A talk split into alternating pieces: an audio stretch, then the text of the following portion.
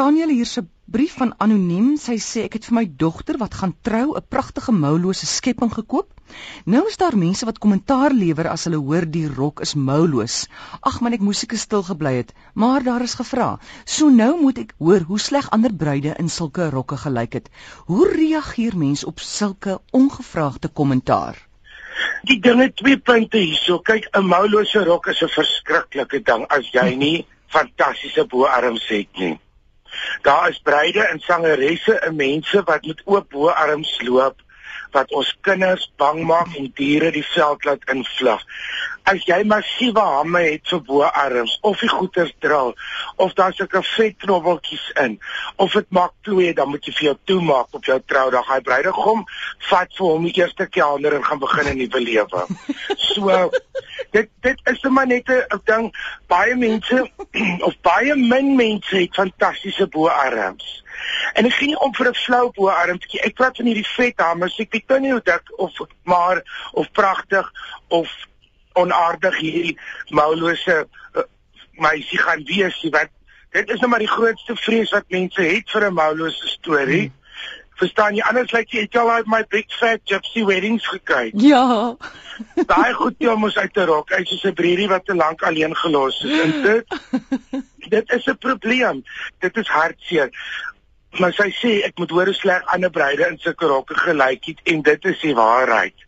'n Moulose rok is 'n is 'n verskriklike ding, maar punt van die vraag is of in die onderwerp is as sy en die dogter daarmee gelukkig is, dit bly nog die dogter se dag. Hmm. En as die dogter daarmee dan het dit met niemand iets te doen nie. Verstaan jy kan voor die tyd in die kerk aankondig die bruidegom het te vet oor bo arms of iets ons doen dit vir hom. Maar ek ek is maar 'n moeilike ding hoe reageer mense op ongevraagde kommentaar? Solank die kommentaar nie op haar dogter is nie, dan reageer jy maar nie. Dan sê jy maar as hulle sê sleg het ander sê maar gelukkig lyk aan die kilo pragtig of so. Ja, ja. Dit dit is net maar die probleem wat gebeur wanneer die rok, kyk die rok is mos altyd te geheim vir 'n trou. So wanneer iets uitklap of hulle hoor daar's 'n bruid wat vir die tweede keer trou, sy het al 19 kinders, maar sy het weer 'n sluier aan, dan gaan almal skinder. so jy los dit maar die, die trourok is 'n verrassing positief of negatief. Dit is al hoe mense dit eintlik hanteer, maar hier het nou klaar uitgeglip. Nog 'n anonieme vraag. 'n Familielid van my het 3 jaar gelede getrou. Na afloop van die troue het die onthaal by 'n restaurant in Johannesburg plaasgevind en daar was vir die familielede wat uitgenooi was aan die troue en wat toe gegaan het gesê, hulle moet net hulle eie rekening by die restaurant betaal. En dan 'n ander ding. Waar die bruid se ouers gewoonlik moes die onthaal reël vir die gaste wat na die troue toe kom, het hy en die meisie met wie hy op trou gestaan het, alles self gereël. Ek wil net hoor wat sê Nathaniel. OK, hier is die tweede deel. Dit is vir my fantasties as 'n bruid en 'n bruidegom self die troue reël. Jy staan wat gewoonlik het hulle self die geld vir alles hulle nou nie instel het sê moet gaan trou want daar's 'n oomblik gewees, sien. Dan is dit fyn, want onthou as jy jou eie troue reël, dan skakel jy al daai onnodige opinies van almal uit. Jy kan doen wat jy wil. Ongelukkig het dit twee toe nou gegaan en 'n eenvoudige storie gedoen. Kyk, as jy vir iemand sê betaal self, dan is dit nie 'n onthaal nie, dis 'n ontmoeting. Dit hmm. beteken jy kom by 'n punt by mekaar. Dan moet jy vir die mense voor die tyd sê. Jy doen nie 'n bring 'n braai vir 'n troue nie, dis kom in. So ek sou nie gegaan het nie. Ek sou niks gegaan het. Ek betaal nie vir 'n ek woon nie 'n verjaarsdag by en of vertroue of 'n ding wat jy vir jouself moet betaal nie want dit is die height van eenvoudigheid. Ek sal jare vir almal doen wat jy kan bekostig.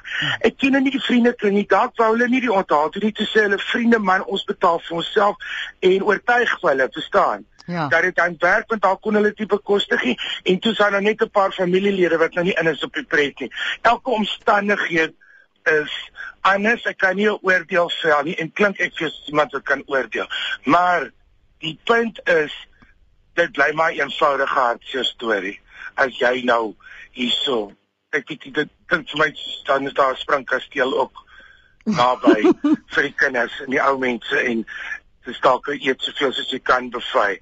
Hmm. So um, dit dit is maar hartseer, maar dit is wonderlik dat mense begin homself hulle troue te reël. Nie dat ek ouers nie eer nie, maar jy weet dit word so dan van so lank ek is verslaaf aan hierdie trouprogram wat hulle choose the dress of love the dress of something van the dress dan sit daai ma daar en daai ma betaal vir die rok, maar sy sê alles self. Dit's eintlik maar net sy wat weer wil oortrou, die stomme kind. Lyk soos hy goed het op toilette staan, maar wat jy dink jy so altyd so gekry druk jy 'n poppie in 'n bal Ja, net. ja, ja, ken. of 'n gehekelde toiletrol. Daai goeie. Dis dis hartseer troues bly nou maar eenvoudig 'n groot valstrik in ons geskiedenis of ons kultuur.